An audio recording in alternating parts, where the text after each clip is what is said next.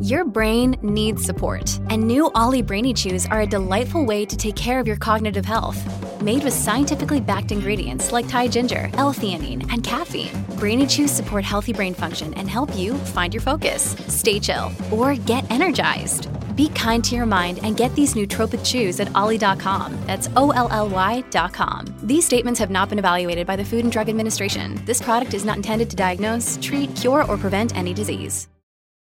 This episode is brought to you by Shopify. Whether you're selling a little or a lot, Shopify helps you do your thing, however you cha-ching. From the launch your online shop stage, all the way to the we just hit a million orders stage. No matter what stage you're in, Shopify's there to help you grow. Sign up for a $1 per month trial period at shopify.com slash special offer, all lowercase.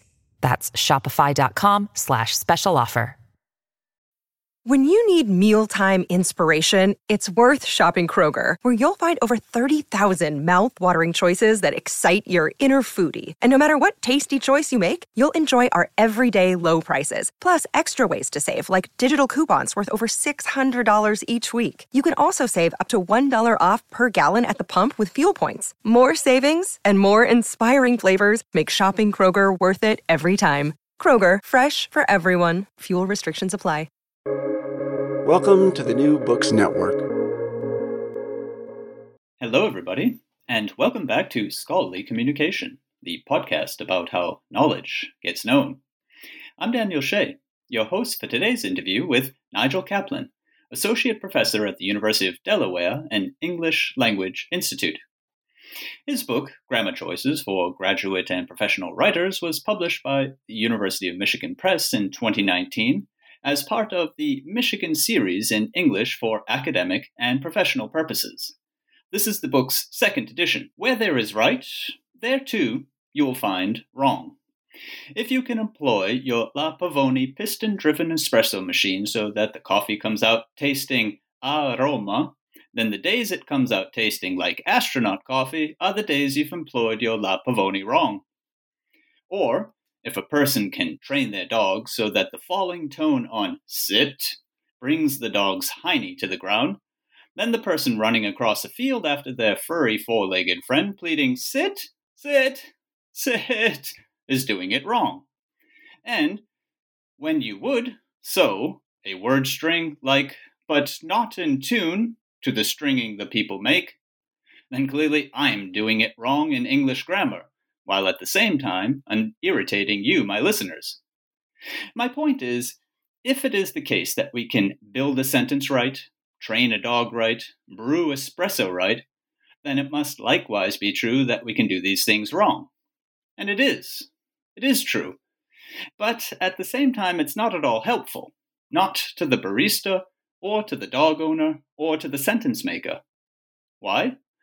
Because it's true in such a vaguely vacant sort of way that it's about as helpful as the truth, the Earth orbits the Sun, to the everyday human affairs down here on the surface of the planet. Sure, no doubt, the Earth does in fact orbit the Sun, and a lot would go wrong for us if the Earth ceased orbiting or the Sun ceased being our gravitational center. But how are you going to get to work in the morning when your car's at the garage? How is your son going to ace his exams when he spends every afternoon playing in his band? And how am I going to bring this wild point about right and wrong back into today's episode with Nigel Caplan and his book, Grammar Choices? Like this The things anyone can do right, they can also do wrong. Okay, that's the Earth orbits the Sun view. Here's the grounded, pragmatic, everyday view. A person attempting to do a thing right, whatever that thing is, is helped most when shown how to do the thing better or worse. For example, and here I take one last big step towards today's episode. For example, any writer of research in English, whether they've spoken only this language or spoken it among other languages, any research writer will always have, realistically, far, far more ways of making his or her next sentence better or worse than ways of making it right or wrong. A writer doesn't attain the graduate or professional levels of research and still employ the written language as a 10 year old would a jackhammer, i.e., all over the place.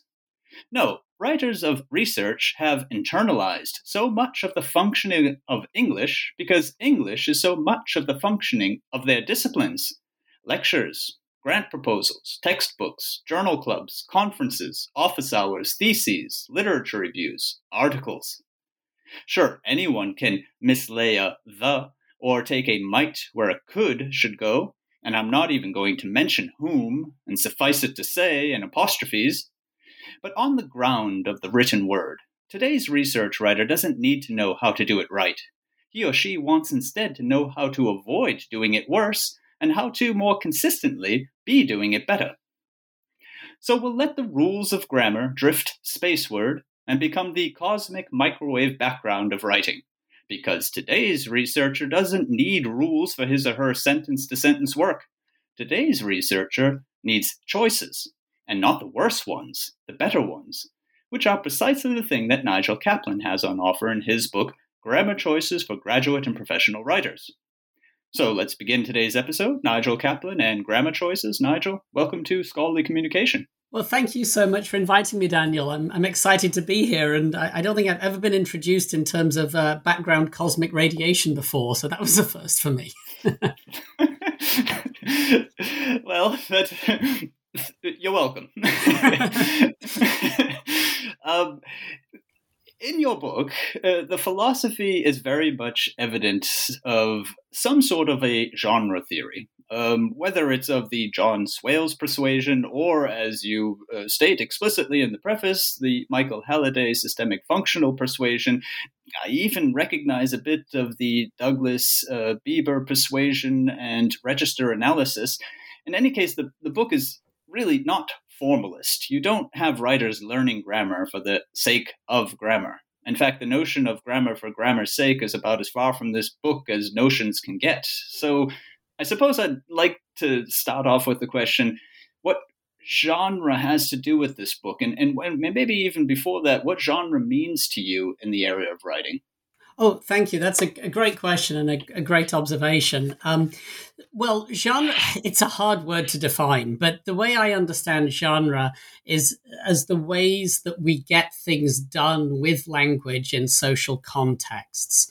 And, you know, you're right that I'm drawing from multiple theories, especially uh, functional linguistics, uh, understanding of genre, but, but others too. So if genre is the way we get things done with language, language um, constitutes the, the primary tool we have within the genre to express meanings, multiple levels of meaning. Um, and you're right to say that that goes beyond the notion of uh, right or wrong, the notion of sort of abstract universal rules, uh, because we see that that doesn't work. What we do see is that there are consistent patterns in the ways in which writers, in particular genres make meanings. And by making those choices, as, as I call them, uh, and as many other people call them, making those choices visible uh, to the novice writer, whether they're writing in the first or an additional language, that is uh, empowering. It gives you a greater repertoire and it allows you to do the work of the genre. So the the genre of of the you know the scientific research paper, which is I think much and unfairly maligned sometimes, it does the work of the discipline, right? And and each discipline defines that differently. But we have a set of language choices that are meaningful, that are functional within that genre, within that context, because of the kinds of meanings they make. And that's what I'm trying to do with the book to, to the, the best extent I can. And, and, what I try to do with my teaching as well is to try to um, give students those tools so that they have the choice as they're trying to do this really difficult thing of writing at the graduate or professional level. One of the things um, I've noticed with, with my teaching in a very similar sort of vein is once you start pointing out issues of genre, and the work that's being done in different sections of a paper, let's say. Uh, just to, just as one random example, it's not that genre is not just only about location in papers. It's about so many different things, as you well know, and as the book makes clear. Um, but j- just that sort of thing, I've often gotten the feedback, and, and, and another area when I start to show them corpora and how um, you can find collocations that might serve you better words that just tend frequently to, for this particular purpose and this particular meaning, to gravitate towards one another, to continue with our cosmic metaphors here. Um, I've often got sort of the feedback, oh, that's a little bit like cheating, isn't it? and, and, and, it, and it's, it's intrigued me, and and this is why I, I, wanted to just have your opinion on, on on on genres because what I've noticed is that the baseline approach that many novice writers bring to writing is from literature. In other words, they're thinking English class or the comparable sort of class from their high school or early college days. And of course, that's an entirely different genre, isn't it? Oh, uh, or an entirely different set of genres, really. No, I think you're absolutely right. Um, and I've been thinking a lot about this, um, you know, as a teacher and as a writer myself. Um, here's what I think happens, and what we've seen happen is that when you are faced with a novel genre, something you've never written before, the tendency is to fall back on the familiar, right? Um, the the genre scholar Amy Devitt uh, calls this genre baggage, you know, the baggage you carry with you, and it it really depends on your background. So yes, I suppose if you were trained in English literature, that's what you'd fall back on. For my students here in the U.S and students are my students are coming from all around the world, uh, but they've learned often English in a very formulaic way. They've learned it towards standardized tests, and what they fall back on is essentially the five paragraph essay, which I've, I've you know I've ranted about endlessly in in other publications and at conferences, and maybe we don't want to go there, but I I think that that idea of falling back on the familiar rather than learning the new is a, a, tendency. And the problem is that sort of leads to an attempt to make every writing situation the same. But it's not. And the language choices, the way we organize information, the word choices, the types of grammar that we choose, the way we build meanings varies from genre to genre. So there's you know, if, if you position what I'm trying to do here with grammar within a, a larger context of writing instruction, it, it comes down to when when you're teaching a new genre or assigning a new genre, making sure students also have the opportunity to analyze texts written within that genre and to have the um, the tools, the questions to ask to understand how to write it. So I'll give you a very simple example. The first exact the first question everyone gets asked, it seems, especially here, when um, uh, they're, they're, assigning a new piece of writing, students always want to ask, can I use I? Can I use the first person pronoun, right? And so many textbooks have said, do not use I. Academic writing is impersonal, it's author evacuated, and so on and so forth. And to talk about all academic writing in this way is patently untrue because when you look at professional writing, you look at published journal articles and books, you'll see that in some fields and some genres and some authors use I or we all the time, or at least in maybe not all the time, but in particular parts of the text. And that has to do with the discipline you're in, the type of text you're writing, and the degree of authority you feel you have as an author, right? There's a difference between, between uh, being a senior scholar and a junior scholar, I think, in how you can navigate that. So these are all questions to ask. They're not rules to impose. And that choice of using I or you or we is a choice at what, what uh, Michael Halliday calls the interpersonal level of language, the interpersonal meanings. It's the way we build the tenor, the relationship between the reader and the writer. In some texts, the convention, the expectation is for that to be absent, for there to be a, a distance, a greater distance between the writer and the reader, or between the writer and the text, I suppose. Whereas in others, that is much more blurred.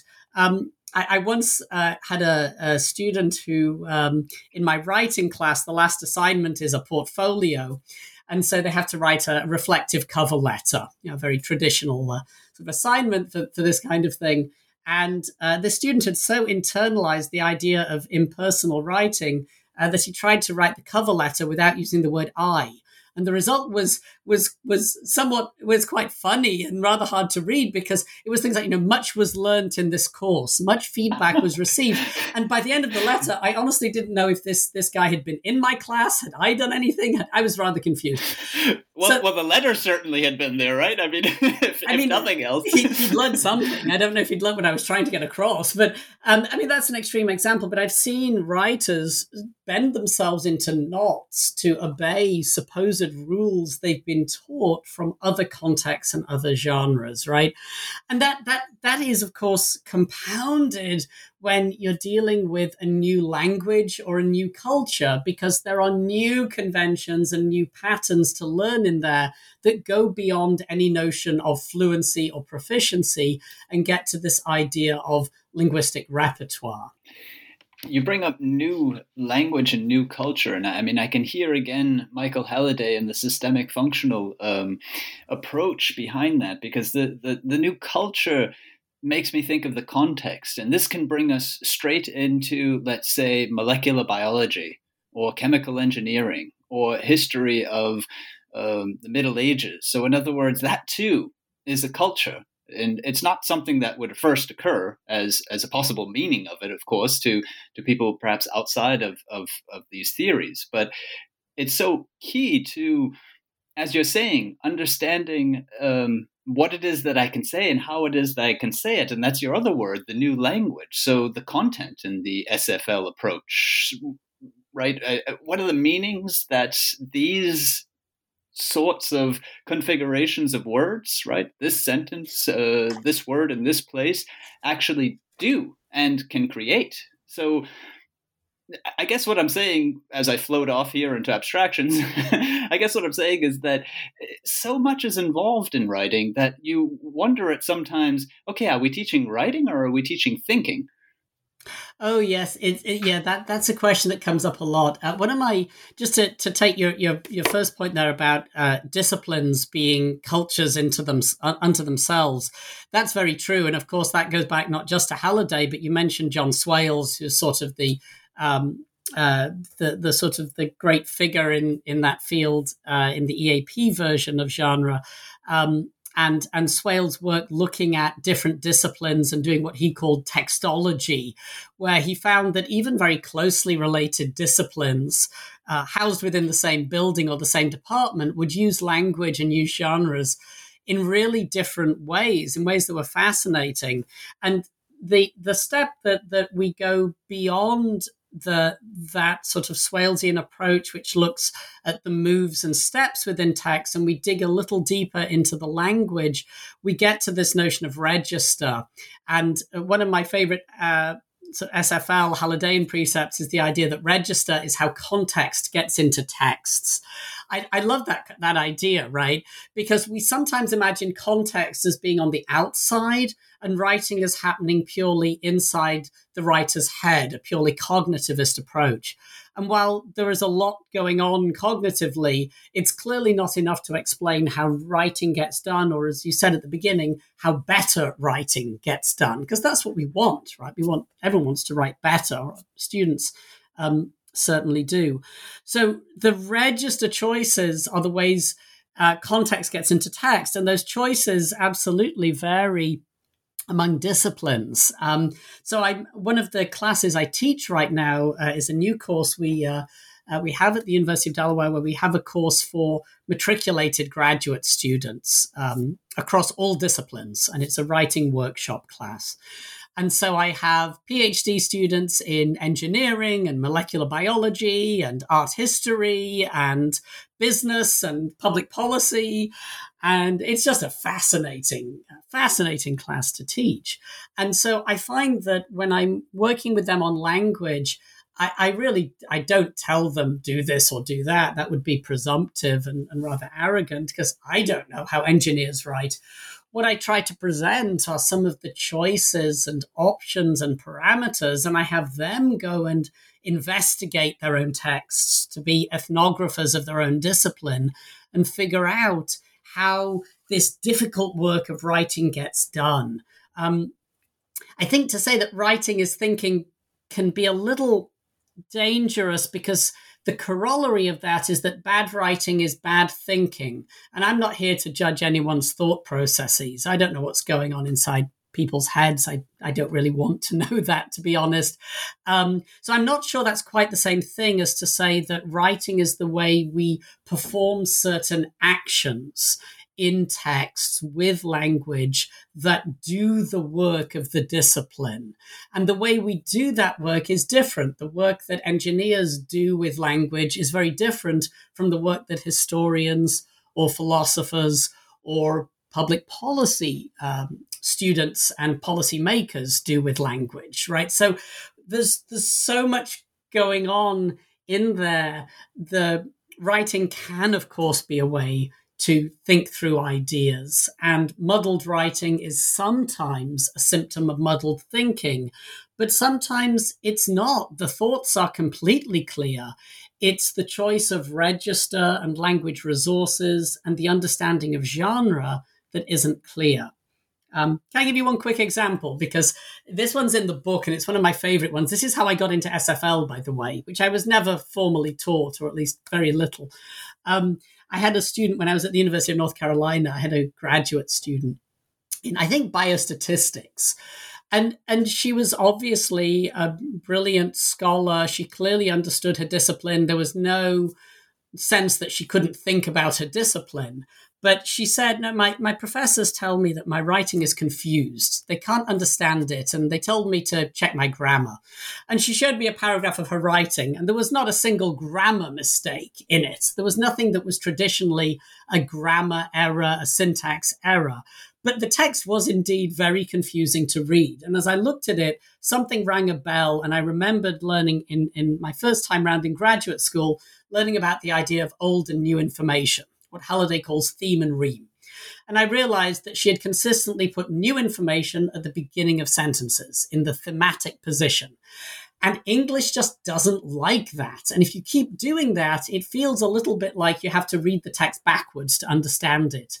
When we untangled the paragraph and pushed new information toward the end of the sentence, the paragraph became so much easier to read.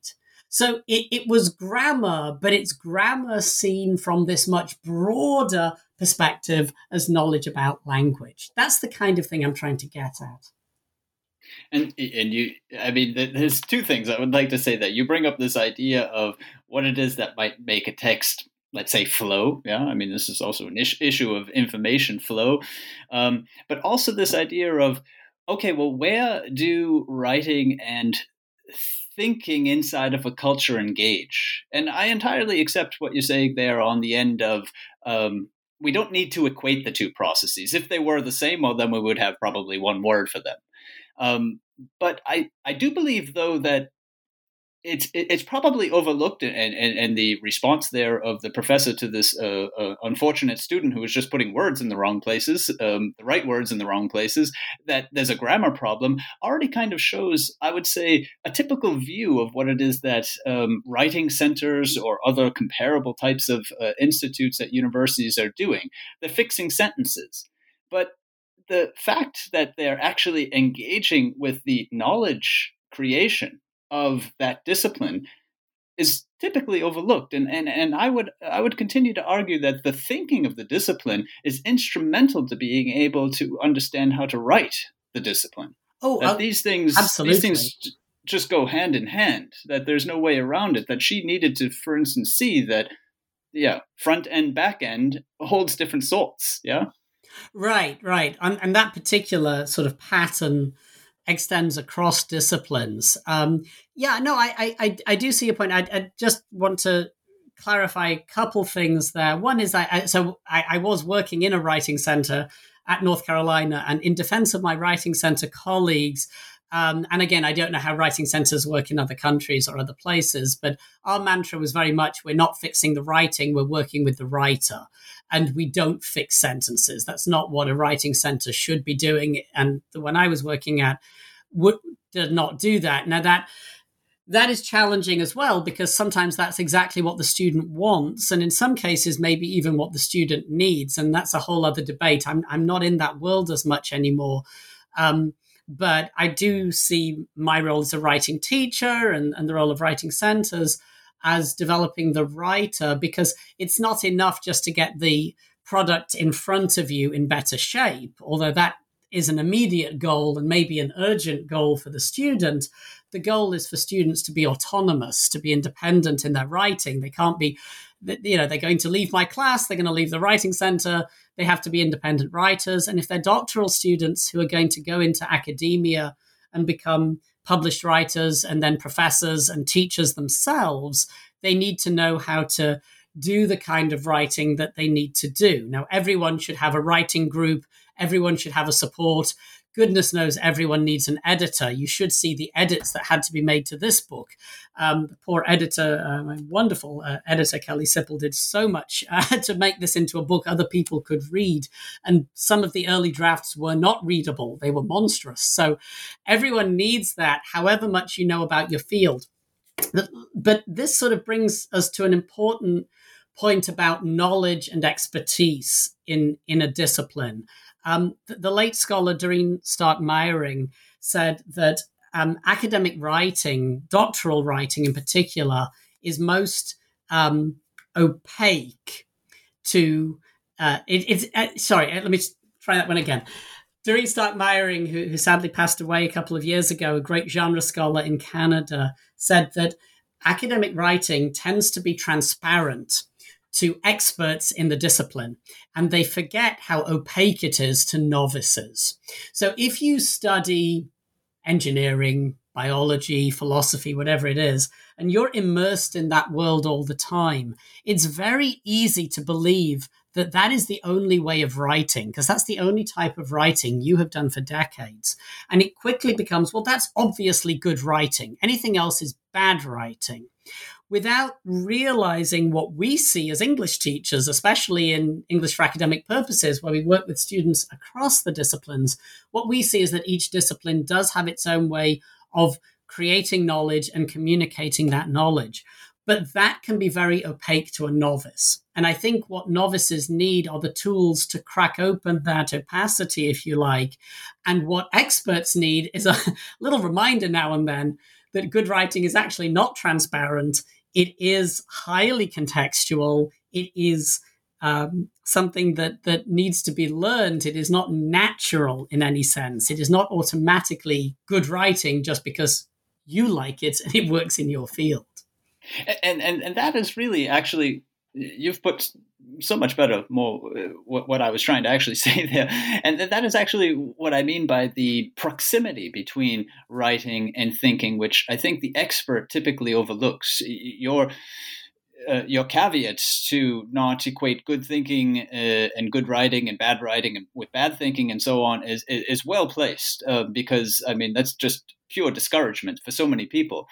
The point that I was hoping to uh, to sort of draw our listeners into there is that the context or the contexts, yeah, I'm making that explicitly plural, when you move from the philosophy to the biology to the chemistry, and not only do they see transparently through the text that they're reading, but it's hard to take an expert biologist, for example, who spends all of that her time there in the lab and so on, out of her biological perspective on the world. So, in other words, that way of expressing oneself, that way of thinking, that way of analyzing, and so on, has a tendency to dominate the expert's uh, view of what is well meant and perhaps not so well meant, what is accurate and what is inaccurate, and so on. Oh, I mean that that is absolutely true, um, and it doesn't follow, of course, that you know it's not necessarily the case that everyone who is an expert in their field is an effective communicator in that field. Um, I think we see that in in public discourse a great deal. Um, and I think we definitely see it in academia. One thing I, I, like to tell my students to do, and this is why I love teaching courses that have students from across the disciplines, because I think students themselves, who are themselves, you know, my graduate students are emerging experts. They are junior scholars, and many of them are published scholars in their fields. Uh, you know, there's so much push uh, to publish uh, during doctoral study. Um, when you get students from across the disciplines, um, you really they begin to see where choices are being made in their disciplines. And I absolutely think it is important for them to learn how to equate those with the ways that thinking is done, that knowledge is constructed, and, and that ideas are communicated, and that it not become too transparent, that it not be um, too natural, because there's, there's a form of complacency there as well, isn't there? Where you can end up writing uh, for such a niche audience that you know certain uh, choices become unquestioned, or worse, you find that writers can't then turn around, or scholars can't then turn around and write for public audiences. And you know your your podcast is about scholarly communication, and that's not just, of course. I assume communication within the scholarly community, but beyond it as well. Most and certainly, com- yes. Yeah, right. And that, that comes back to the importance of um, knowing the range of choices is not just limited to the ones you're in. You know, as as listeners may be able to hear from my voice, I, I don't live in the country I was born in. I I, I came to the US from from England uh, over 20 years ago. And as anyone who's had that experience of moving to another country or living in another country for a long period of time knows, you only really begin to see your own culture by living outside of it, right? Because you begin things that seemed completely natural to you and universal, you suddenly realize people do things differently here. and that's that's culture shock and that can be wonderful and it can be awful and it can be disorienting and it can be all those things. But the same can happen, I think, in writing when writers from multiple disciplines or writers with different sets of genre knowledge meet, they begin to see wait, you do things differently. And maybe that's how genre innovation can occur as well. Because the other thing that we should say about genres, we've got to be cautious not to treat them as static. They are dynamic. They may be moving very, very slowly. You know, academic writing tends to be conservative, little c conservative, tends to move slowly, but it does move. We've all seen it we've all seen shifts in academic discourse. And sometimes it helps to see what other fields are doing, whether they're maybe slightly ahead or slightly behind in those changes, and start thinking maybe I should be nudging my field in that direction too. And sometimes that is in that comes about in language choices. We've seen that in the way that our style guides have started adopting more inclusive language, for instance, which is a, an important move and one we all need to be pushed towards. But until you see the system, you know, systemic functional linguistics is all about language as a system. And until you see that there are choices in the system, you don't see what meanings are being made, perhaps unconsciously, perhaps these meanings are uh, feel beyond your control. Um, but you have to see that there is a range of choices here. And maybe my field only uses this narrow range of choices, but that is in itself a decision. And um, sometimes it's a decision worth interrogating. It, and, and what you say uh, brings brings me back to this uh, question asking that you were talking about before. Um, in particular towards uh, people's genre baggage. what a wonderful word that is.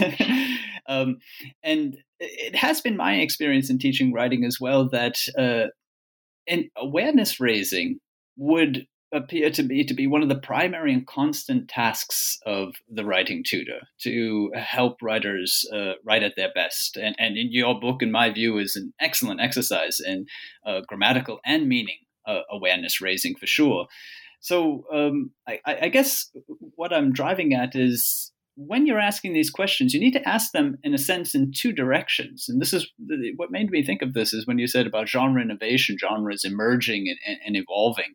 I mean, you need to, in a instructive or tutoring context, make it possible for people to look back at what it is that they think of text and understand that wonderful idea, genre baggage, but also be looking forward to what it is that they'll want and also need to do with text. These these two things may not entirely overlap always. Um, it's probably in the want area very often that they're going to bring in the possibilities for innovation. I've spoken here on the program to uh, editors of different journals and never heard from them any sort of initial rejection of the idea that somebody speak in any article, even in a field like chemistry, with voice. Um, clearly, it's not going to be the same sort of voice that maybe a Philip Roth would have in their novel, but I mean, that would be out of place in lots of places, wouldn't it? But what they mean is that, um, sure, tell us in the best way possible the research. Oh yes, and well that and that term voice is so complex, isn't it? Right, because what we mean by voice, or for someone like Ken Hyland, stance, or for Martin and White, the idea of appraisal and evaluation in systemic functional linguistics. Um, what we mean by that is is really really uh, contextualized, right? Everything uh, is about context. Yeah, I mean, as a writing teacher, one thing I'm very aware of is you can never teach students all the genres they will need to know. Uh, and there's a few reasons for that. Firstly, I don't know what genres they might need to know in the future. Maybe they know, don't know. I mean, what I'm doing right now, I've never done a podcast before. It's a genre I've I'm familiar with having listened to, but not having done, that's a, that's a little daunting, right? And and if it's the first time writing a conference proposal or a um, or a book or a journal article. You know, there's there's a lot that goes into understanding um, the new genre, and it does start, as you said at the beginning, there with with awareness. And I, I you know, I, my thinking here is is influenced a lot by uh, my colleague Chris Tardy um, uh, in Arizona, who has written about genre knowledge, genre awareness, and this idea of genre innovation in ways that I find very, very compelling. And, and what, what, what she has shown is that some genres are just more amenable to innovation than others. Um, and it's important to know that. Um, but at the same time, yeah, the journal editors say we want voice, and then you know you get the feedback, well, there's too much here, right? Or this is not done the way we expect it. So, it, yeah, there there is room for innovation, but you have to know where that space is and whether you, in with your position, can occupy that space. Um, and we just finished up a Uh, a writing textbook, another book with my colleague Ann Johns in, in California. And this is a book for novice writers. This is a, a, a, a, for writers at an earlier stage in development than, than grammar choices.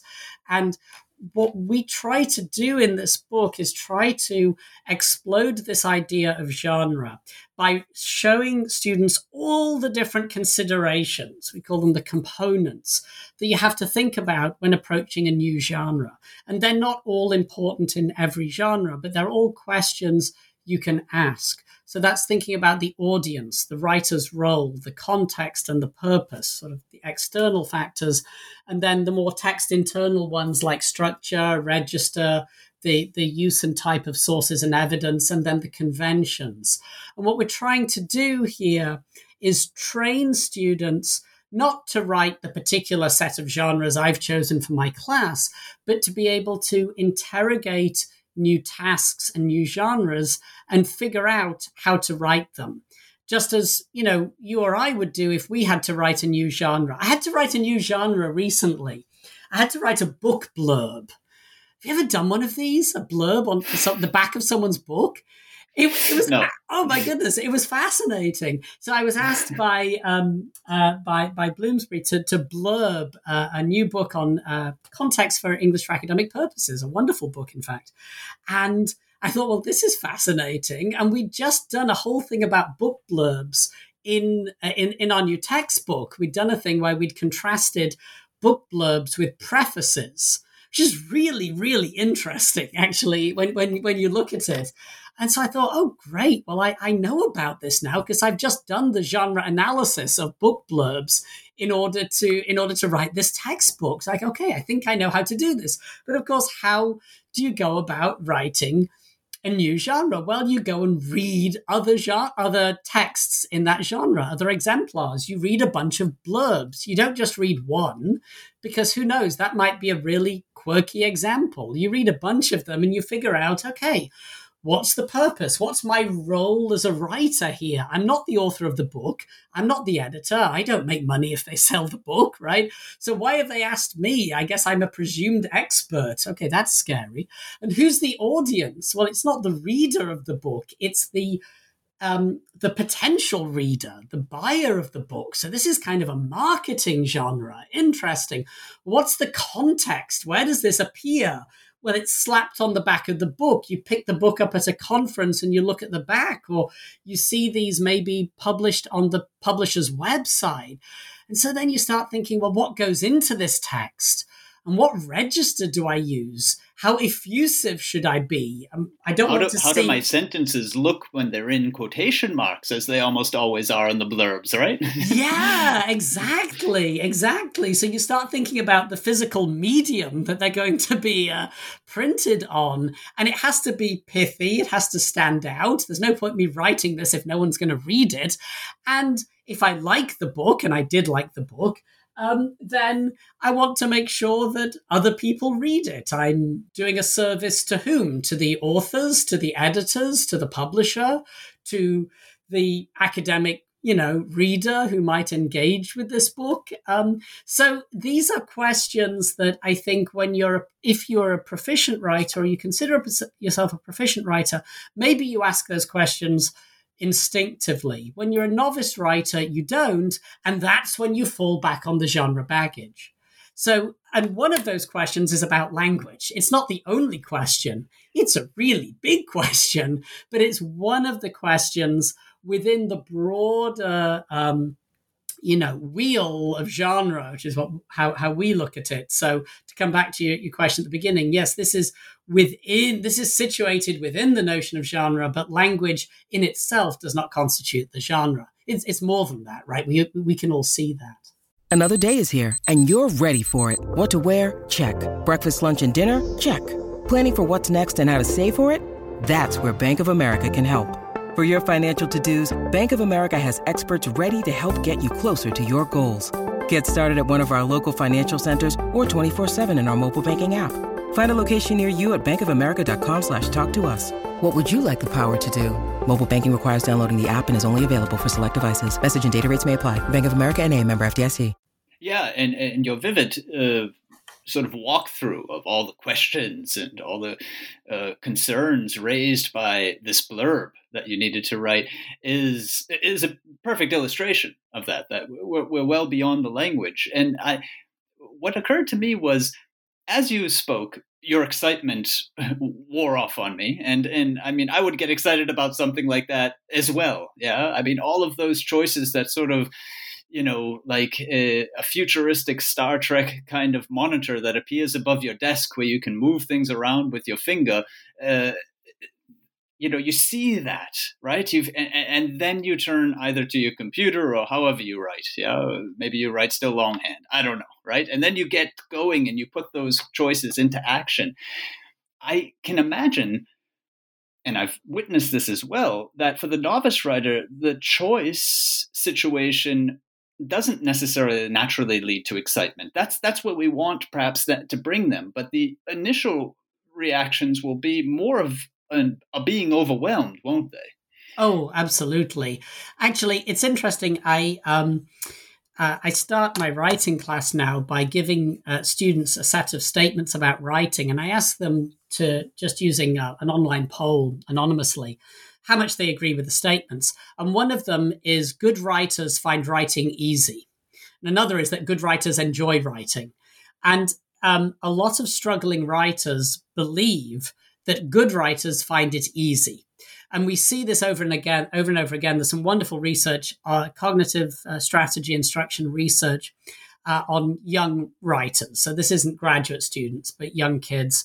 And when a, a young uh, child sees themselves as a weak writer, that a, a number of um, sort of a number of factors get stuck in their head, or a number of preconceptions get stuck in their heads. One is, I find writing hard, so I must be a bad writer. I'm unsuccessful at writing, so I must be a bad writer. And you can see how that's a vicious circle, right? It's a, it spirals down.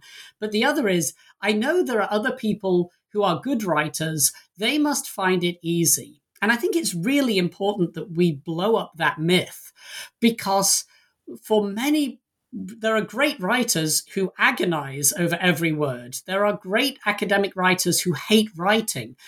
I find that hard to understand. I, I actually am one of those weird people who enjoys writing. Um, I really, I, I, I usually enjoy writing. Most of my writing I enjoy doing, but I know really proficient writers, writers whose work I greatly expect, uh, greatly respect, who don't like writing. They see it as a chore. They they they hate doing it. Um, and it's important to understand that finding it easy or enjoying it are not preconditions for being a good writer. Um, I would love my students to enjoy writing. I would love them to get some satisfaction and excitement out of it, but they won't all. Um, and that has to be that has to be okay as well. What I, I do think is important is that writing is engaging. It has to be intellectually engaging. Um, and that comes back to your point about thinking earlier. And too many writing assignments in ESL, I think, are not intellectually engaging. Um, and too many writing textbooks are not intellectually engaging. They're just doing writing for the sake of doing a particular type of writing. And nobody writes that way. Um, and it's it's boring, frankly. It's yeah, without with, right? Yeah, I mean, without purpose, no point, right? I mean, how exactly. are you going to get somebody to learn something if what you're having them do is just jump through a couple of hoops? exactly, I mean, and and then you equate writing with as a chore, right? Um, and it, it shouldn't be that way. Writing should be seen as part, as you said earlier, as part of the process of knowledge creation and knowledge dissemination um, and not as a hoop to jump through.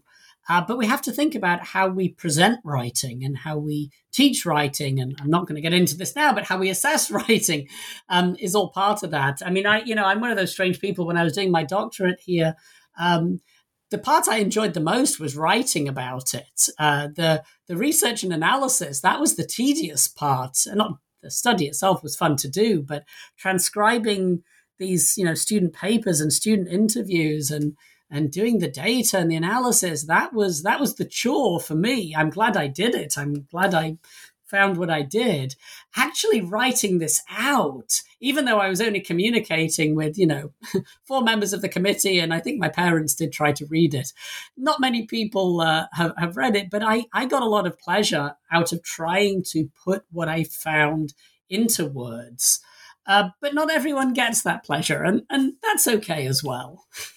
Yeah, for, uh, for certain. I mean, I, I entirely agree that we're not teaching um, or enabling other people to become excited pleased writers. I mean, that's that's not necessarily the point. I think the the point is far more that uh, uh, the word you used before, engaged, yeah, um, or even intellectually uh, fruitful work. I think what what I try to do, and I teach primarily natural sciences, I try to sort of convey the idea to, to paint the picture that the lab work and the writing of the protocol are continuous that you know, as you're at your desk, uh, you're not really far from the bench. Or if you're writing and recording data, you're literally at the bench. Um, I, I, make it as, as clear as possible that that uh, last assay you did, and I mean that with A S S A Y. so the, the, the biological uh, testing methods that they have is much the same as that section of the methods that you're writing right now and in fact, the, the record of that assay is the same thing as the methods records, as, as, as the performance of it in the lab. Um, I guess what I'm trying to say is it there, there is very often a divide made between the writing up, you know, the classic writing up stage and finishing, and the actual research. And the closer the writing gets into the actual research, in particular in fields where they're not text bound, that the text is not necessarily, you know, the, the focus of the research itself, I think the writer is is more served to as you said, engage with the writing process itself and engage with the product um, that that is created whether that's excitedly engaged or any other emotional engagement involved, as long as it's neutrally in some way seen as doing biology in this case. Right. I mean, writing science is doing science, right? It is part of it. It is inseparable, um, and that's that's a good thing. Um, I think as well. It really um, helps for writers in the sciences to think and ask the question what does writing do, right? Not what is writing. So, this is the difference between seeing writing as a thing and writing as an action, as a process. Um, and when writing is a thing I have to produce in order to reach a certain goal, right? A certain assessment, pass a certain test, get to a certain level, that's when it becomes uh, lifeless, I think. When writing is something I do, it's an action. Uh, and I'm very um, sort of excited by this idea of writing as action. I, uh, Carolyn Miller's classic definition of genre is social action, right? Um, writing is something that is done. And then you start asking the question of these scientists okay, so what does writing do? Not just what is it, what does it do? Method sections are fascinating, right? Because a method section is partly a description, partly a narrative, maybe to some extent a justification, because you have to justify what you did and why you did it. But there's some really interesting choices go into method sections. So canonically, we say, right, the method section should allow the reader to reproduce the experiment.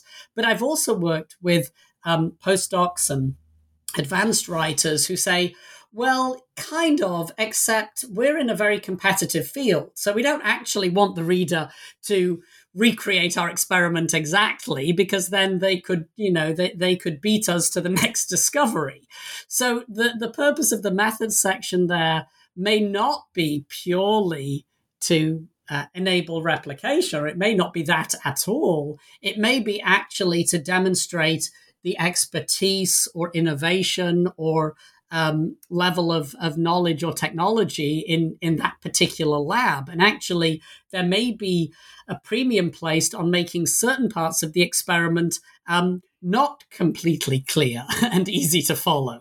So again, we, yeah, it, it brings us back to context. Yeah. I'm sorry. I, just wanted because of what you said there about the methods uh, uh, section, and now we understand why we very often shows up in methods sections because it's a unique narrative event. This is what we did, right? I mean, to go along with what you're uh, telling us about, you know, the method section is not merely a protocol to reproduce other studies. It's how we did it and what we achieved. And it's uh, very much so, I would agree with you, our justification for later on our results and our conclusions. Yes, and, and that brings up the other question, right? So the, the question after can I use I is what about passive voice, right? So let's you know let, let's let's let's deal with the passive voice, right? Because it's you know uh, unfairly targeted as as the villain, and of course it isn't. So if you think about you, you look at your field and you look at the the top writers and researchers in your field, and you ask yourself, well, do we write method sections in the first person? In the plural first person because most science is done collaboratively, or do we use the passive voice? And then you ask the question, why?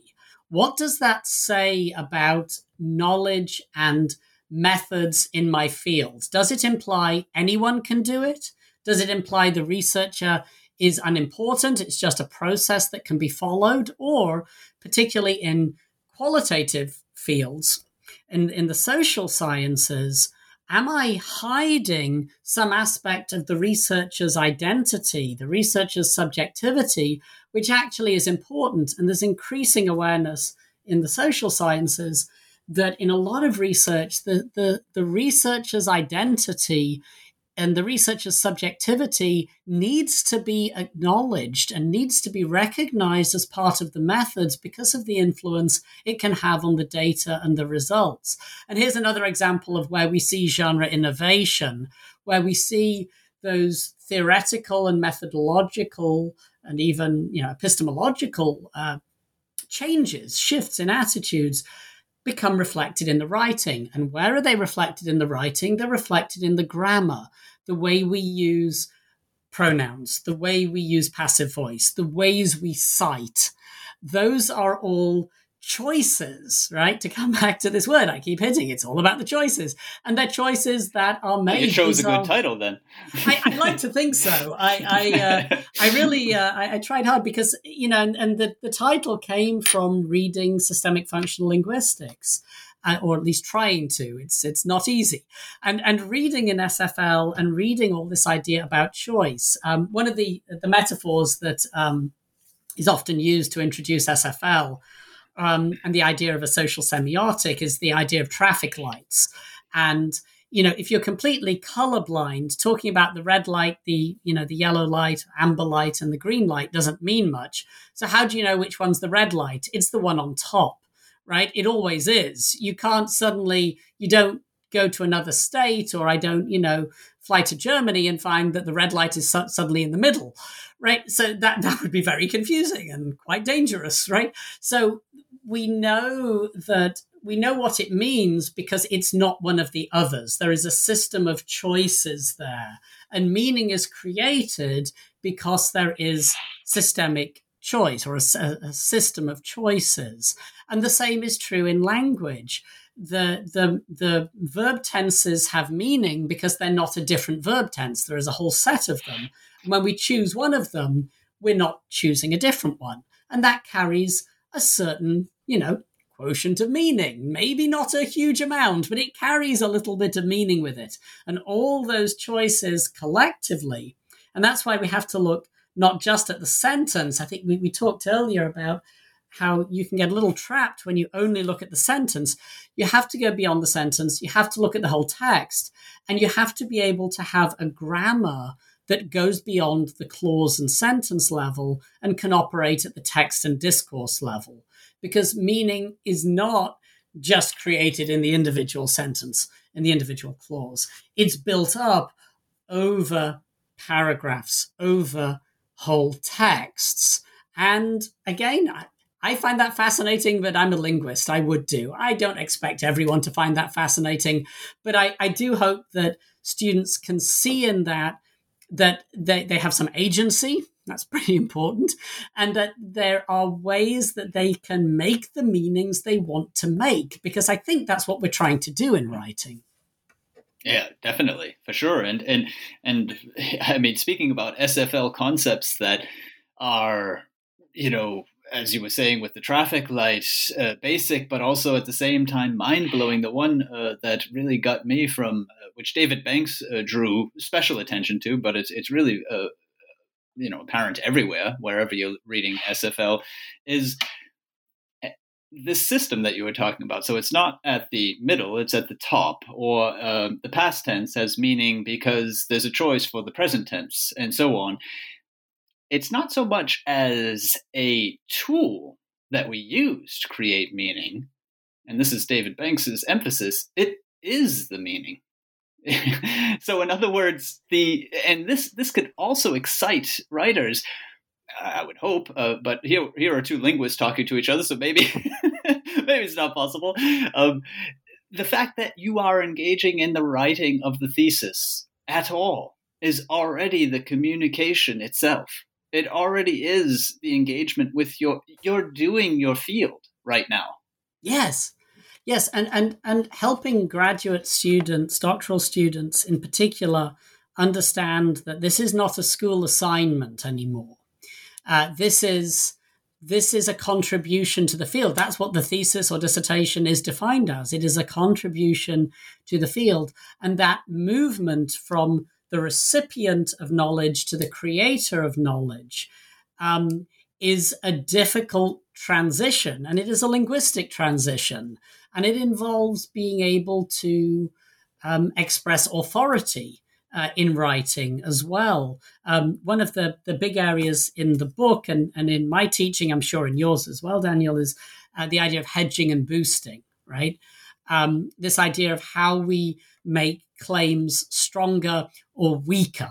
And this is, uh, I think, one of the hardest things for um, a, a, novice uh, a scholar, a junior scholar, to use Swales and Feak's term, um, to grasp is to what how how confident can you be? How assertive can you be? Or how much do you need to hedge? You know, again, there's a lot of style guides which tell you don't use these words. They are weasel words, I've heard them called. And this is absurd um, because, you know, as as scientists, as academic writers, uh, as doctoral students, scholars in any field, the more you know, the less confident you are, right? I mean, we we you realize you cannot make these absolute grand statements. You have to hedge. You have to limit. You have to be clear to whom you're attributing or to what you're attributing an idea. And this careful uh, dance between hedging and boosting can only happen if you have the set of resources at your fingertips and you know, again, the system of choices, the effect that particular choices will have or may have, I should say, uh, on the reader. And that allows you to position yourself again, this is the um, an idea from from Swales and Feak from academic writing for graduate students. But that idea of using the language to position yourself in relation to your field, to other scholars, to theories or schools or camps of uh, of belief. That's yeah, part of the there work. You are. You, yeah, voila, there you are. You're in the field. Uh, this is this is what we're saying. I mean, that positioning itself already means you've entered. Yeah. Um, uh, uh, William Germano, who I've had on this program a few times, um, has recently published on revision, and he talks about writing among your readers. Um, he had for years talked about the idea of writing for, and I still think that that's a valid idea. But this among was just the right preposition for exactly I feel exactly what you're talking about there. Um, that interrelatedness that is involved with your act of putting out this meaning. And back to the idea of the style guide that says don't i mean a style guide that says don't really outs itself as a style guide but what research writers need are meaning guides. And that's clearly what your book is we're trying to there. And I think the other important term to bring up is the idea of a discourse community. And again, drawing on the research of, of John Swales and, and others, that um, as a writer, as a graduate, professional, or research writer, you're really taking your place within your a particular discourse community. And you may be a member of multiple discourse communities. Most of us are.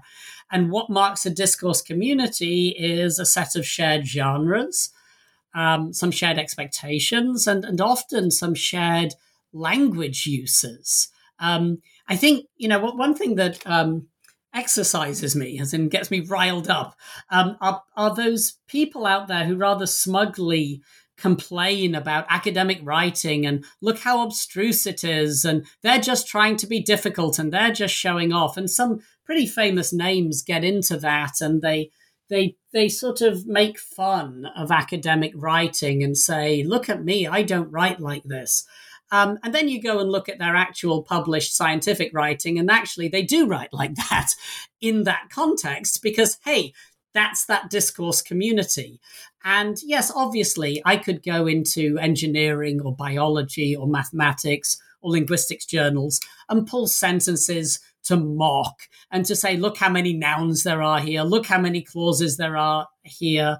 But that to me is disingenuous because you're taking something out of its context, out of its discourse community, and expecting it to do different work in a different context. Academic writing doesn't work very well in a newspaper, but newspaper writing doesn't work very well in academic writing, not because one is better than the other, one is higher than the other, but because they're doing different things. They have different functions. They exist, uh, they, they have different social purposes. Um, and this is something that I think, again, I, I think this is empowering to know this. I think it is engaging for students to know this. I think it is good for them to know uh, it's not just a set of rules I have to follow, but it's a community in which I am participating.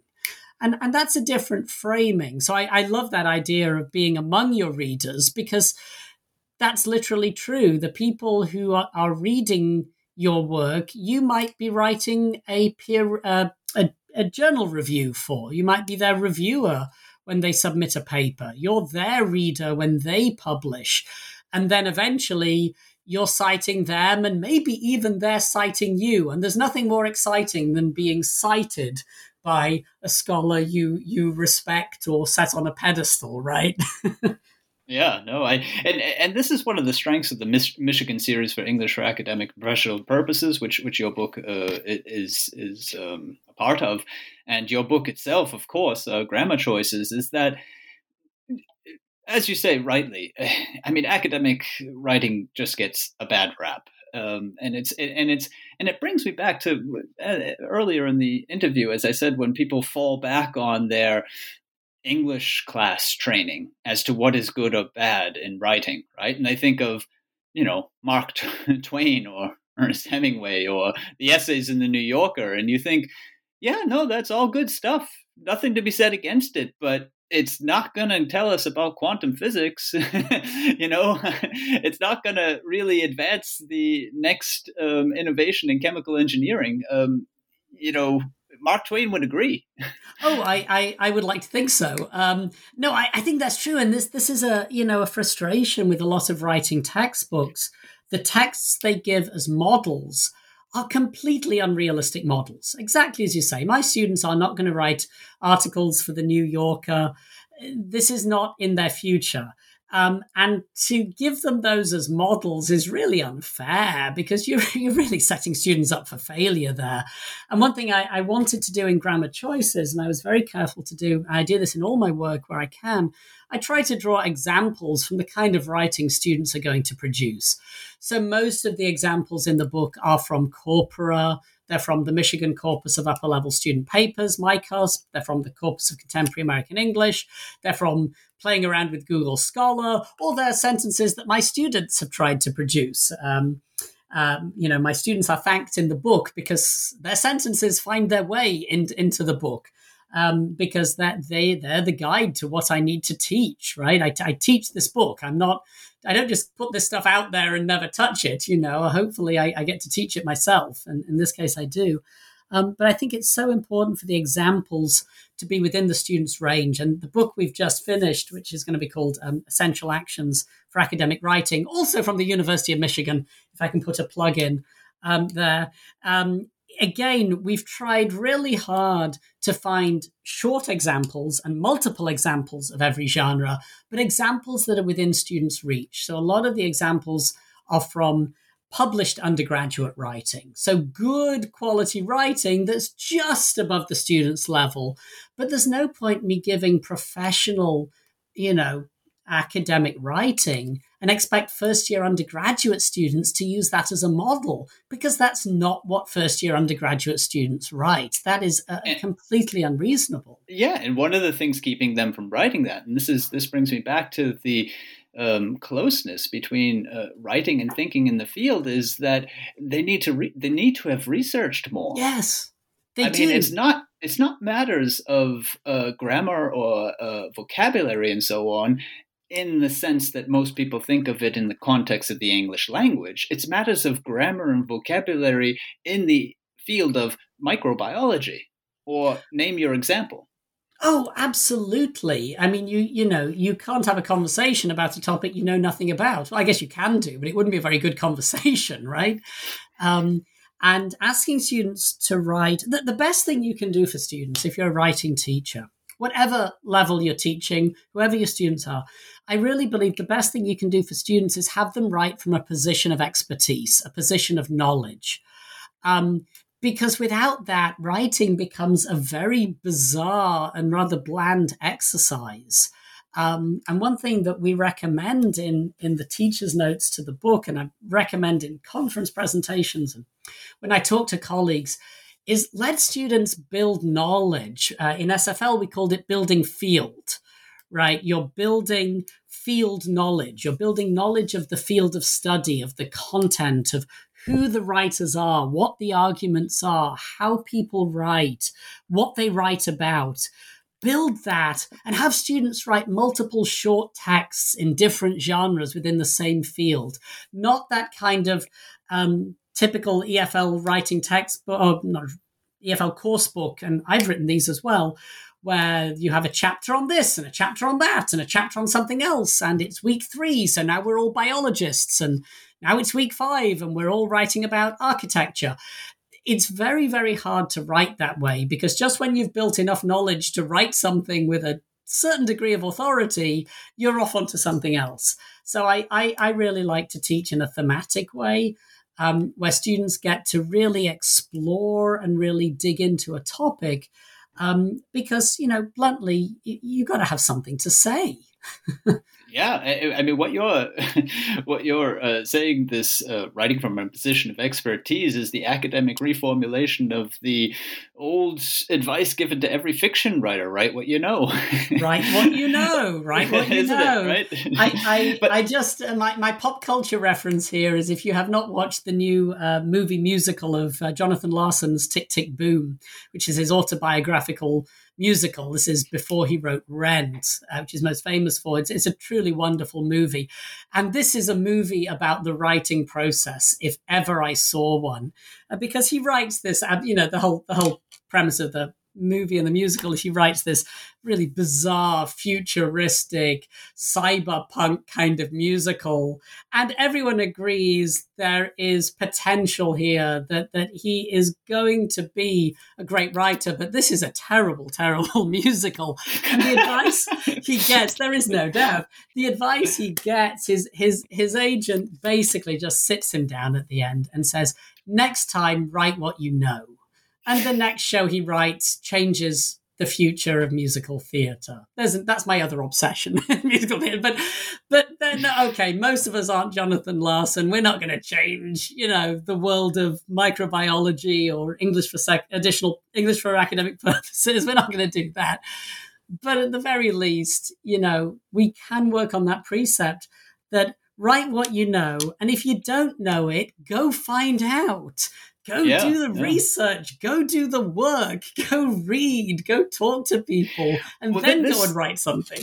this brings me back to uh, a topic that you you shied away from assessment, um, and it's not a topic I enjoy at all either. Um, nonetheless, I, I, would like to hear your opinion on this. I mean, if you're um, even from early on, say even at the undergraduate level, engaging writers uh, from positions, their positions of expertise, it would seem to me that the writing and the disciplines approach would be a natural corollary to how you would assess the writing. So, in other words, I try to plan most of my courses so that the experimental protocols that the te- that the students are writing, for example, are also being graded in their faculty. So, in other oh, words, yeah. the the the success rate of the grade on the biological side is equivalent to the grade that you get or uh, how successful you were in the writing course. Yeah, I mean, you know, it's it's it's a topic that I get. I don't know. It's I always say I love teaching writing. I, I'm happy to read and give feedback on students' writing. I absolutely hate grading.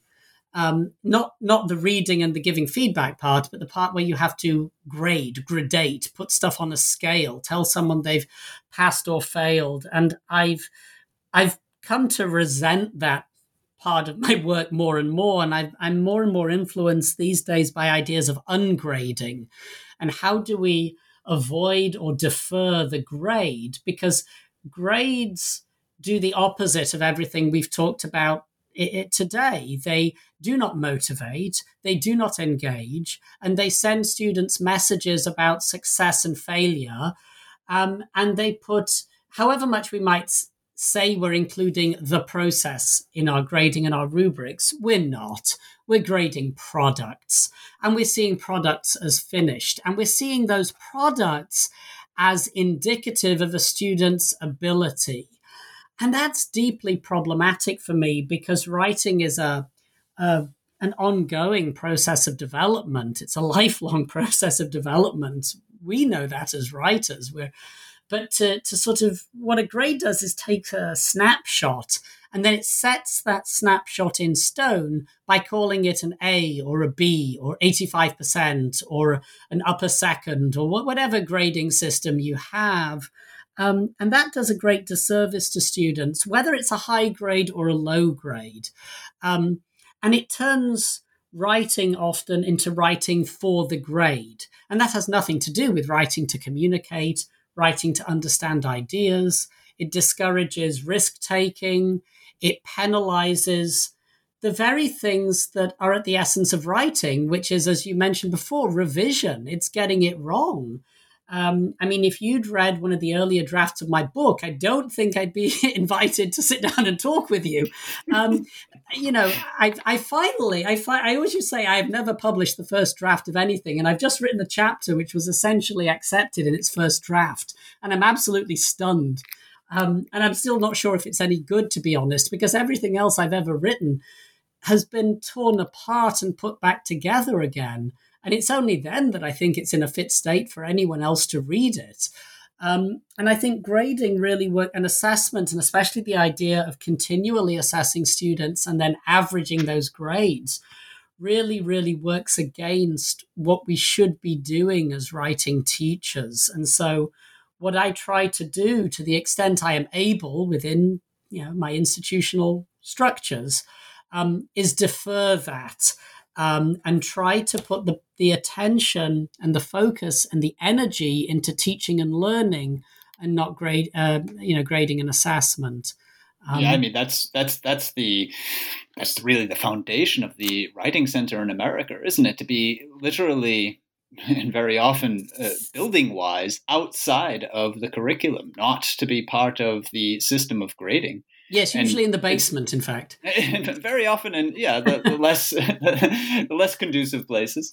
Um, it's also what I meant though with the idea of this writing in the disciplines where the grade is actually given elsewhere, and oh, that yes. is a direct reflection of um, what was then learned in my class, but doesn't need to. You know, I don't need then to take the text in hand and, and, and write these stupid letters or numbers on it. Yeah, myself.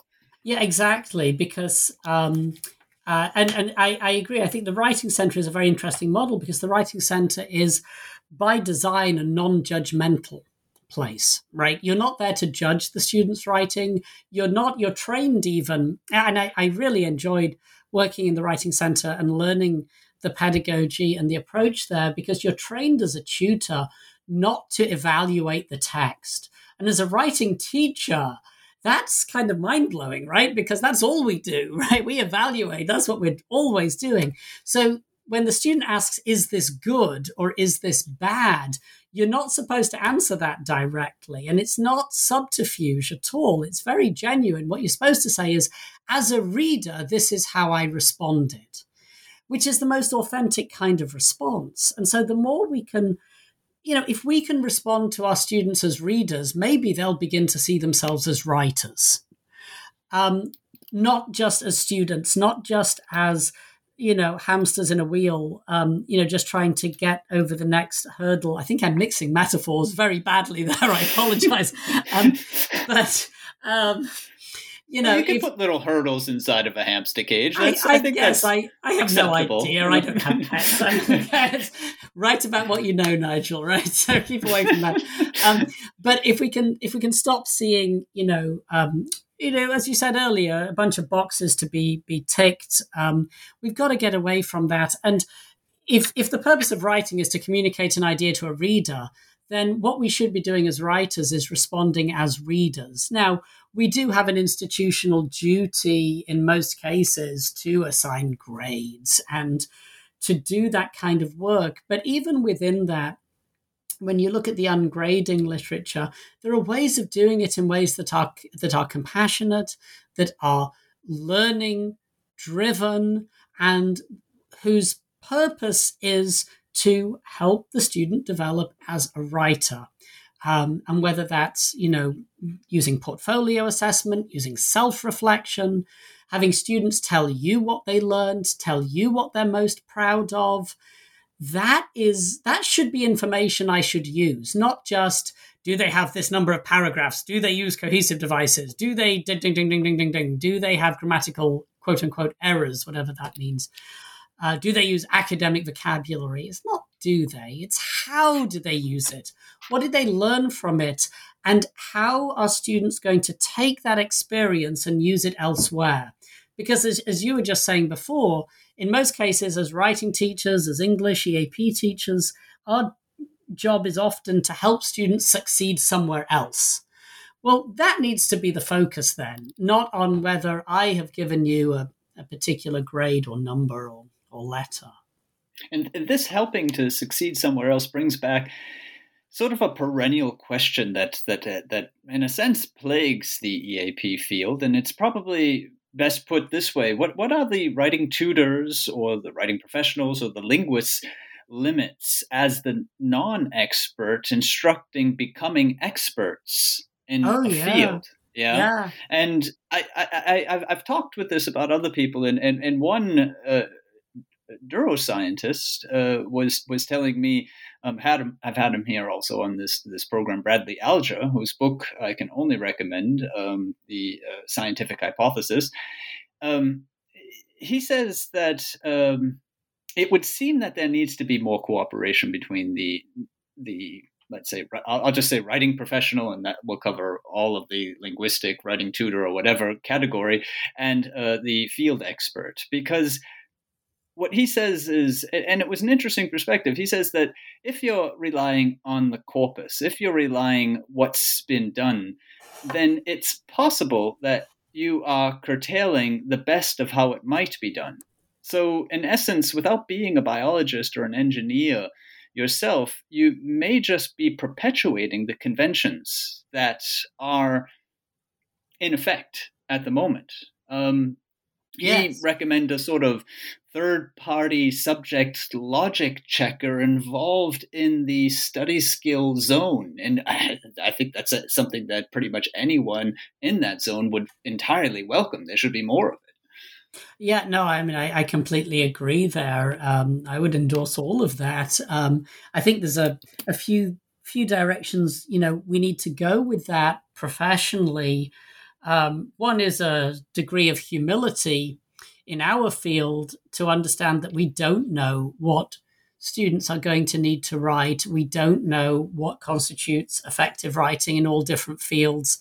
Um, and that for those of us in programs that serve as gatekeepers, where we're expected to determine if a student is quote unquote ready, and that we need to treat that um, cautiously and with more humility and understand that we may be dealing in our own preconceptions in determining what is readiness. And that's a term that I find very problematic and I struggle with in my own work when I'm called upon to do that. So I think that's part of it. I, I definitely agree that intuitions and corpus analyses need to be checked with actual proficient users of the genre uh, because you don't have that qualitative, experiential um, understanding of the genre just by looking at the corpus and the numbers. Uh, so um, that's why one thing we need to, to help students do is talk to their faculty, talk to their professors about writing. And we also need to help our colleagues talk about writing. And this is something I do get quite excited about as well. Um, you should. I, I think this is great. That's exactly well, exactly true. Exactly true. So I, I, as I've been working on this book with Anne Johns, and Anne, who is uh, one of the uh, sort of uh, great figures in the field of English for academic purposes and genre-based writing in ESL, um, works uh, at San Diego or has worked at San Diego State University, and Anne talks uh, works a lot with first year undergraduate students, and she talks a lot about training her students how to ask their professors what they really want from their writing because they don't always tell them, partly because of the idea I said before that it's transparent to them and it's not to the students. And she's told me, I won't steal her thunder, but uh, she told me that she even has her students role play interactions where they go and ask their teacher effectively how do you want me to write this? And i think that's absolutely brilliant. That's that's empowerment right? Um, and i do believe and to come back to the idea of genre awareness genre knowledge what we need to teach in writing classes is genre awareness so that when students encounter a new genre they know how to get the answers. They know how to interrogate the syllabus if it's like a US university where you have these massive syllabi that have the information in. They know how to read the assignment prompt. They know how to read the professor, what Anne calls reading the class, which is, is so important if you're a novice, especially in a new culture, a new language, or you're a first generation student, whatever it is, to read the class, read the classroom, understand the expectations. The other side of that collaboration that we need to build with colleagues in the disciplines is helping them understand that if they assign writing, they have to see themselves as writing teachers. And many do not want to for many reasons. It's not my job. That's the writing center. That's the ESL program. I don't have time. Or when you get to it, it often turns to, comes down to I'm not trained to do this, which is also true. And I have sympathy with all of those responses. I am not criticizing my colleagues at all. But if we don't have some way of having the disciplinary experts make the expectations of writing, the genres of writing in their field clear and visible to their students, and we as writing instructors don't have some mechanism for hearing that and for learning the different ways that writing is used in the university, then there is going to be a gap, a huge gap between the writing preparation that we're doing and the writing that students are doing in the disciplines. So this is very much a two-way street and I yeah, I, I endorse any and all efforts to have those conversations. I think it's going to come, and I think it's going to have to come, and it's probably going to come institution by institution because if you look back on scientific fields, it wasn't always the case that uh, let's say researchers had the number of courses in ethical research or plagiarism that they do today because the problem arose to a point that it was unavoidable or that medical students had the number of courses teaching them patient doctor engagement yeah or communication because it became a problem and people just couldn't ignore it anymore or that biologists after some time realized a they absolutely are dependent on statistics and b have a bit of a shaky understanding of it so statistics become part of their training. I think at some point it's going to be that indeed writing will as well to a fuller degree to this degree where you know in 10 15 20 years a biology professor won't be saying, "Yeah, but I don't have any background. I have no notion of it, or whatever." Yeah, uh, I need. I, I, think that day needs to come because um, until then, we, are doing the best job we can. We, we we could we could really cinch it, couldn't we? oh, no, I mean, absolutely, and I I, I think those are really um, apt analogies actually to other ways in which doctoral training has changed. And if we see doctoral training as part of the training for future professors and future professionals uh, in academia. That would help. Um, and there are really nice models for this at uh, a number of universities that have been moving uh, in this direction. And I'll also throw in another uh, plug here, another commercial one this time, uh, for a uh, professional group that I, I, helped to start and is now a, a, vibrant community, the Consortium on Graduate Communication, which is an international group, although um, we were founded here in the US and Canada. Um, and within uh, the consortium, we, we do encourage these conversations among ourselves, among graduate communication professionals, which I think is a growing subfield and profession, maybe even, and academic discipline, perhaps, and also with uh, colleagues across the disciplines. And we've had some wonderful conversations. Um, within our um, our online community, and when we had fa- when face to face meetings were a thing, uh, and now we do these online. Um, but those are really um, vital uh, uh, conversations to have, and they're conversations we need to have with senior administrators in universities. Because I do agree with you that this will come on an institutional basis. Uh, this is what uh, Jane Freeman, who runs the graduate communication program at uh, the um, uh, University of Toronto, calls educating up. I love that phrase. We have to educate up, educate those above us about the importance of writing and written communication. And finally, I, have been pushing for years and years to have a, a writing course for uh, matriculated graduate students at UD. And we finally got that piloted last fall. I'm teaching it in a couple of weeks for the second time, and it will be on the books as a permanent course next year. And one course by itself is wholly inadequate, but it's better than no courses. And my hope is this becomes um, the beginning of a whole program, um, not offering writing communication in a remedial way or a preparatory way, but alongside the graduate program and ultimately the thesis or dissertation because as you said right before writing and research, writing and scholarship have to be seen as happening together.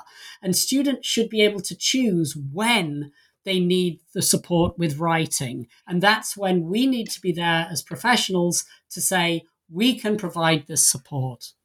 And usually the optimal time is when they're most engaged in the writing to get back to our idea of purposes and motivation a preparatory yes. course when you're in maybe let's say your third year of studies for graduate writing before you've put the pen to graduate writing is yeah of questionable value isn't it right oh um, yes you, will you'll, you'll need this later you'll thank me when you grow up come on nobody yeah, learns yeah. nobody learns that way you know no, no. Well, Nigel, thank you very much. You've been very generous with your time. I do have one last question for you, though. Um, would you uh, welcome a book designed along the parameters of yours, but let's say disciplinarily specific? I'm imagining a grammar choices for molecular biologists or a grammar choices for historians of the Middle Ages. that's that's very specific. I'm not sure you'd sell that one to a publisher, um, although I, I am a big fan of that, those topics. Um, well, um, that is an extremely uh, interesting question. Um, I'm going to buy myself some time to, to think of an answer to it. Um, I, I, I'm not sure that there is. Um, I'm not sure that the differences are stark enough to require that, number one. Number two, I think that because of the growth in interdisciplinary programs and the importance of uh, students being prepared to write, doctoral students and professionals being prepared to write across multiple disciplines and genres, that might be a little limiting. Um, not everyone ends up in exactly the field they start out in. And I do, to come back to my earlier comment, think there is value for seeing the broader system, even if you are only going to use one part of that system for now, because you never know what you're going to have to do in the future. So you may have to I'm, write a blurb. you may have to write a blurb. You may have to come on a podcast. You may be called upon to write public, uh, you know, uh, a press release. You may be called upon as someone who is a career scientist to suddenly explain something very important to the broader public. And if all you have at your resources is the toolbox that you've used for your very niche field, you may struggle to do that. Not trying to cast aspersions on any individuals or professions here, but I think there is value to learning the broad system. What I don't think we should be doing is trying to teach everything in grammar to students who are really trying to figure out how to do academic and professional writing. I always joke with grammar choices, I tried to write the smallest grammar book on the market. I tried to write the thinnest one, and it did get longer in the second edition, but I think we're still pretty close to that because you know, teaching from these 400 page uh, doorstops, I mean, they were amazing books and they have so much in them, but so much of it is relevant to other registers and to genres my students don't need. So I think there's a, a I think it's about finding a balance. On the other hand, I don't think anyone should ever teach everything in a book. There's stuff in here I don't teach, you know, and I wrote it. Um, so I think there's a, a, a case for selectivity, but I'm not sure whether that level of precision is necessary just for grammar. There are wonderful books written about, you know, guides to writing. So I, I think we can be specific. On the other hand, I see value in working across disciplines because, again, raising awareness works really well. When you have you know it, it sounds like a joke right? To have you've got a, a, an engineer a business student a biologist a TESOL student and a philosopher in the room. You know what happens next? You know they all walk into a bar. Um, but the conversations that emerge and the shock on students' faces, you do that in your field, are wonderful moments. And they are light bulbs going off. And they help us all see the complexity, the wonderful complexity um, of academic writing. Frustrating, perhaps at times too, um, but there there is there, there is there is joy in that uh, as well. I hope this would seem to be sort of a indirect uh, correction to the concern uh, that some have uh, mentioned, as I, as I said, Bradley Alger, although I find it valid for sure that um, the people outside of the field not being, you know, the experts themselves might not be able to enable the best sort of communication or the innovations that need to be done. The indirect response would appear to be that awareness raising in itself understanding of genre in itself will make adaptable let's call them researchers or thinkers out there and they'll be able to handle whichever genre comes their way or at least have the resources to know how to learn how to handle it. That that's exactly right and that's the idea of rhetorical flexibility and not t- teaching about genre not just teaching genre um, and while I may not be an expert, in, I'm not an expert in my students' genres, let's be honest, and I barely understand the topics some of them are writing about. Um, I, I know a little bit about genre, I know quite a little bit about language. I can prompt them to do this investigation. I can prompt them to be advocates for themselves to be more effective writers, as you said at the beginning, to be a little bit better, not just at writing, but at understanding how writing works and how it can work for them. That to me really is preparation and, and useful preparation at that. Well, thank you very much. Uh, that is Nigel Caplan, and his book, Grammar Choices for Graduate and Professional Writers, is out with University of Michigan Press. I'm Daniel Shea, and this is goodbye from me to Nigel. Goodbye. Thank you so much. Goodbye, Daniel, and thank you for a really invigorating conversation. I, I so enjoyed talking to you. That's great. And this is goodbye to all of you. Bye bye, and until next time here on Scholarly Communication.